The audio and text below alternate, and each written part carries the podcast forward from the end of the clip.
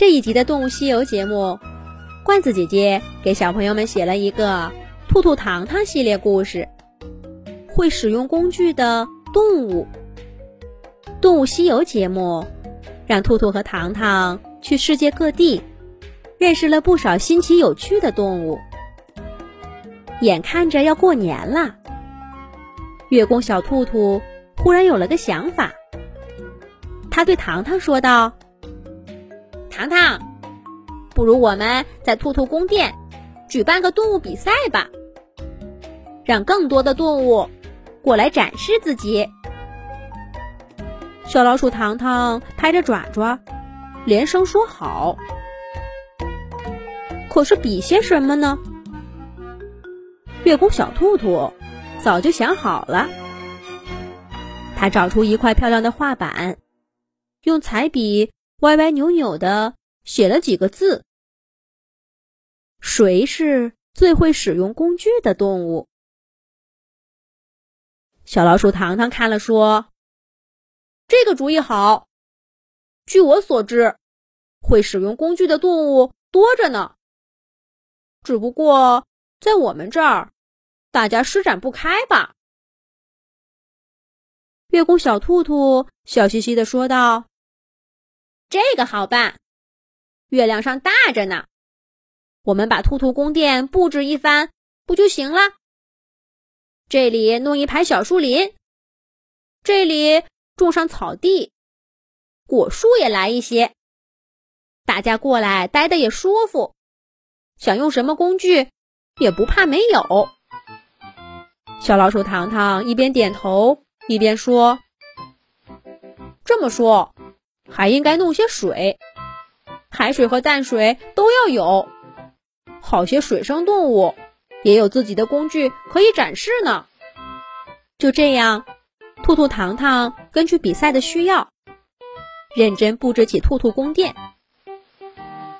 无论是森林、草原，还是湖泊、大海，都按照各大洲的样子做的迷你版，同时还把比赛通知。发到世界各地。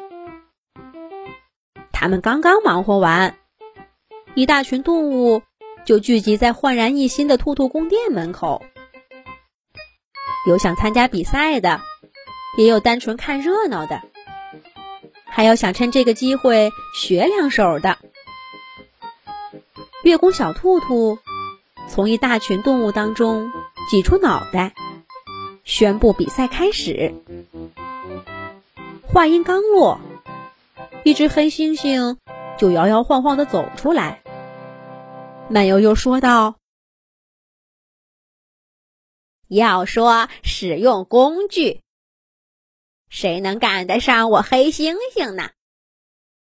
虽说人类的评价不能当做唯一标准，但总归还是说明些什么。”我们使用工具的录像多次登上人类的纪录片。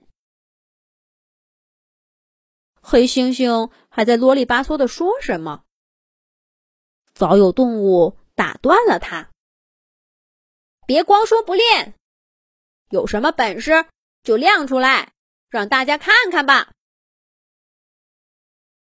黑猩猩倒也不生气，他背着手。走进树林里，低头猫腰，这嗅嗅，那闻闻，拿起一根树枝，上下比划比划，又放下去，捡起一根更细的，拿到眼前看了看，似乎还是不合适。他又踱着步子，往稍远些的地方去找，找到第五根树枝的时候。黑猩猩终于满意的点点头，踱着步子走到一棵大树底下，扑通坐下，把那根小树枝插进树根底下一个不起眼的小洞里，歪头看着。不一会儿，树枝露在地上的部分就爬上来几只黑色小虫。黑猩猩等着小虫爬了一会儿，就慢慢的把树枝抽出来。大家这才看到，树枝上密密麻麻的爬满了蚂蚁，有一些噼噼啪啪的掉在地上，又爬回洞里去了。黑猩猩笑着说：“这些蚂蚁我最爱吃了。要是没有这根树枝，真不知道该怎么把它们引出来。”今天只是个比赛。黑猩猩说完这话，又把那根爬满蚂蚁的树枝放在地上。蚂蚁们飞快地爬回洞穴去了。黑猩猩这个表演刚结束，他头顶上就传来一阵呱呱的叫声：“会用树枝捉几只虫有什么了不起？”还得找好半天，才能找到一根合适的树枝。有这个功夫，不如自己做个合适的工具，该多好！大家抬头一看，只见说话的是一只乌黑的鸟，那真是通体都是墨一般的黑色。只不过，兔兔宫殿里的日光灯映照在它身上。发出蓝色、绿色的金属色，随着它仰头抬嘴，那颜色就像一道道流转的光波，闪烁而过。是乌鸦。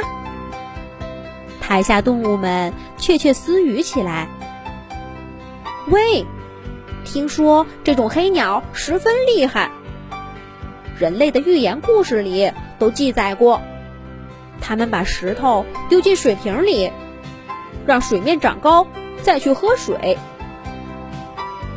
这个我也知道，可你没听他刚刚说吗？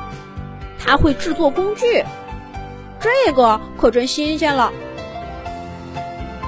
树上的乌鸦根本不理会别人说些什么，它歪着头，用嘴巴揪下一根树枝来，在树杈上放平了。